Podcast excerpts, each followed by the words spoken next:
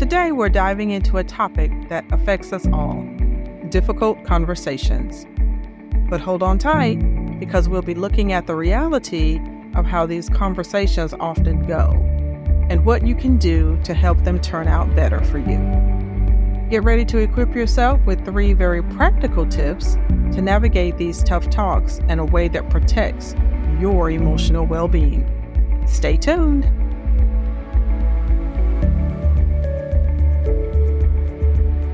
This is Broken to Blessed, a podcast for women survivors of childhood sexual abuse.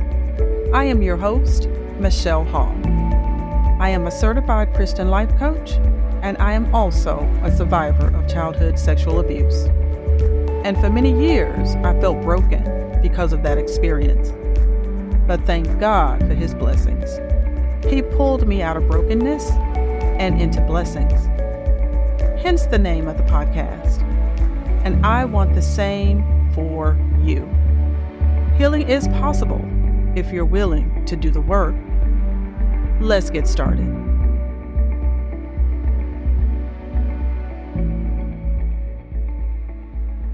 Hello, esteemed ones. We are talking about having difficult conversations. Have you ever had to have a difficult conversation with someone and you just didn't know how to get the conversation started? Perhaps you were concerned about how that person would react to whatever it is you needed to talk about. These conversations come easy for some, but for most, it is a difficult thing to do. We're often not equipped on how to approach a difficult conversation. Our emotions play a huge factor when it comes to this. We may also not approach whoever we need to have the conversation with at the best time.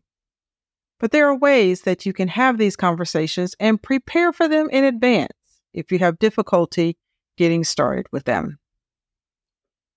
Difficult conversations can be about anything, and you may need to have them with a variety of people such as a spouse or your significant other.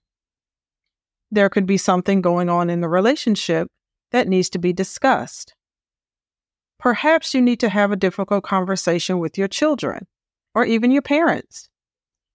There may be some boundaries that's been crossed, and you may need to bring those things into the light. In the last couple of episodes, I talked about boundaries and then I talked about vulnerability. And both of those episodes are really rooted and based on um, conversation and communication skills. You know, setting boundaries often requires difficult conversations when you have to let someone know that perhaps they are doing something that you don't want or like for them to do. And perhaps you are a bit fearful of having that conversation because you already know or at least expect that person to react in an adverse way. If you're like me, you avoid drama. I try to keep drama to a minimum in my life because it just drains my energy like nothing else. And that could be a reason why some people tiptoe around a situation or a conversation that needs to be had. They don't want the drama. But fear not. I have a few very practical tips that you can try if you need to have a difficult conversation, particularly about your experience with CSA. But before I get to that, I want to share with you my experience of a couple of difficult conversations that I've had to have. They were life changing for me and the other person, but they were conversations that needed to be had. One of the most difficult conversations was telling my ex husband that I wanted a separation. That was very difficult for me as well as for him. We had been working on our marriage for a few years, trying to get some things worked out, but we were not able to get on the same sheet of music. I knew the time had come to take that step, and so I did. Another conversation that I had to that I had to have was when I first disclosed the sexual abuse that I had endured as a child. This was also a conversation with my ex husband. it was difficult for me because I had held on to that secret for over 30 years. And I was simply terrified to speak the words. I had no idea how he would respond or what he would think of me. And I was just fearful to say the words. But looking back, I am so thankful that I did. That was a changing point in my life. And that is where my healing truly began with my voice and speaking the truth. Well, I spoke partial truth. I didn't tell the whole story, but I was able to get the words out, and he knew what had happened. And at that moment, that was all that mattered to me was that I had spoken the words. Oftentimes, survivors of CSA have difficulty sharing their experiences out of fear of judgment or fear of rejection, just like me. There is such stigma and shame around the subject, and it's just not something that's talked about a lot. Sometimes survivors are not believed, or even worse, they're blamed for what happened to them. While other child survivors, after telling an adult, are still subjected to the perpetrator because they are often family members or close friends.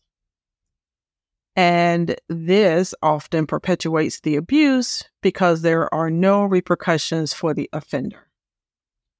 Any of these scenarios can be a detrimental blow to a, a survivor's self esteem and self worth.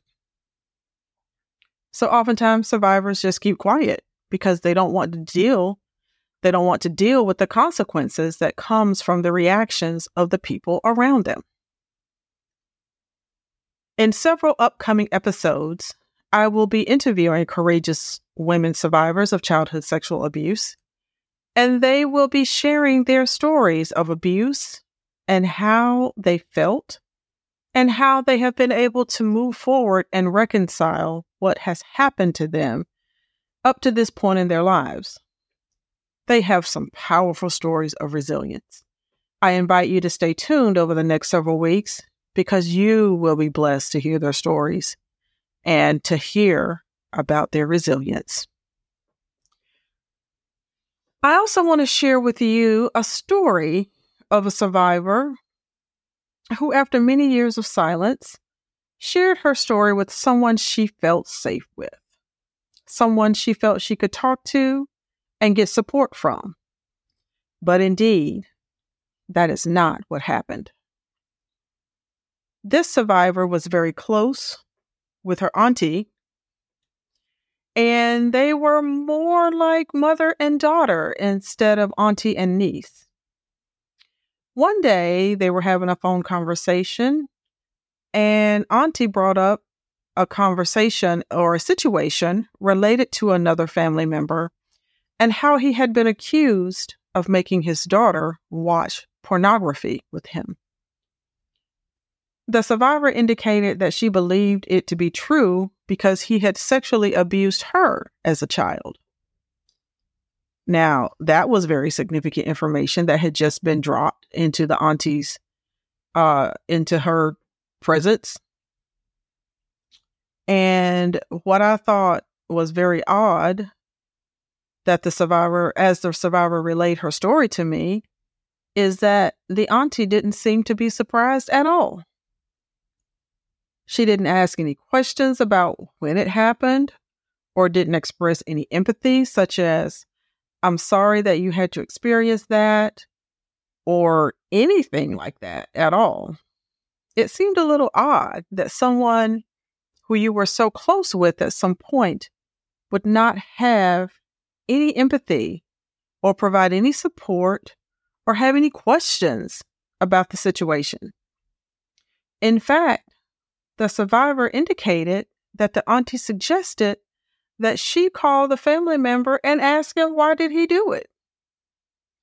I must say, that is not very good advice to give a victim survivor who is just getting the courage to share their experience. And the conversation pretty much ended with the survivor indicating that she was not going to call him and ask him, why did he do that? So many years later, probably at least a good 15 years later, maybe, the survivor told another family member about what had happened with the abuse and what had happened when she told her auntie about what had taken place. This family member had no problems having difficult conversations. She had a conversation with the auntie and with the family member perpetrator. She got to the bottom of the situation and provided the much needed support to the survivor. The auntie's position was that the survivor was a grown and married woman when they had the initial conversation all those years ago, and she felt no responsibility in the matter. She actually had asked the survivor, what did she expect her to do? Was she correct for that position? Well, technically, she did not have any responsibility. But the point that I'm trying to make is that the survivor felt safe enough to share the CSA experience with her auntie and was looking for support, comfort, empathy, something to ease her burden. But she got none of that. And as a result, the survivor went back into her shell for another 15 or so years. I share this story with you because it's important to have support around you when you share your story of CSA. Now, the survivor thought she had good support when she shared, and she was not expecting the response that she got. And by not getting or having the proper support when she disclosed the CSA, it shut her back down. So, if you have to share your CSA experience with someone for the first time, or if you decide to confront the offender, it may be helpful to talk with a counselor first. Counselors are there to listen to you and to provide you with support and guidance as you need it. You can tell them anything without being judged. And you can gain strength by telling your story to a counselor first. They can help you ease the anxiety of sharing your experience. When you get to the point of having a difficult conversation about CSA, you may react or respond in an unexpected way if this is new for you.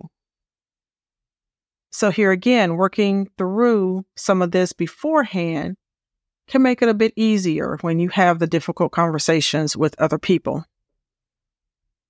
Hey, listen, we cannot control the response of another person. I have learned over the last several years that everyone is not equipped to deal with hard things. Some people are just not equipped. They don't know how to respond. They don't know how to react. And a lot of people would rather not be bothered, unfortunately. I think sometimes people respond in a way that gets them off the hook of doing anything. If they respond in a particular way, perhaps they're expected to do something. And oftentimes people just don't want to get involved with situations like this. And so they respond either negatively or not at all. So when it's time to have difficult conversations about your experience of CSA, consider these three things. Are you emotionally equipped to have the conversation at this time? If not, seek help and support before attempting the conversation. You want to have your emotions in check for the conversation. Is the other person emotionally equipped to have to receive the conversation? If not, consider if the conversation is necessary at that time. If you need to have it, have someone with you for moral and emotional support. Do not try to do it alone because you do not know what kind of response you will get. And last but not least, know what it is you want to achieve with the conversation. But more importantly, know that you may not get what you want or need from the conversation. As I said earlier, we cannot control the response or the behavior of other people. And this is why it is, it is important to have support with you when you have these conversations. All right, esteemed ones, that is a wrap for this week. Difficult conversations are a part of life, whether related to CSA or not. Do what you can to be prepared for it when the time comes. It is hard for a majority of people to have these kinds of conversations.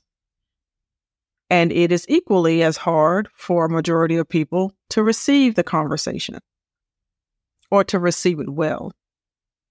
So, the better prepared you are, the better off you will likely be. You do not have to do this alone.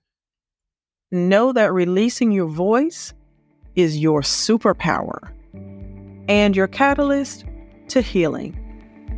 Get your power back and change your story. Until next time.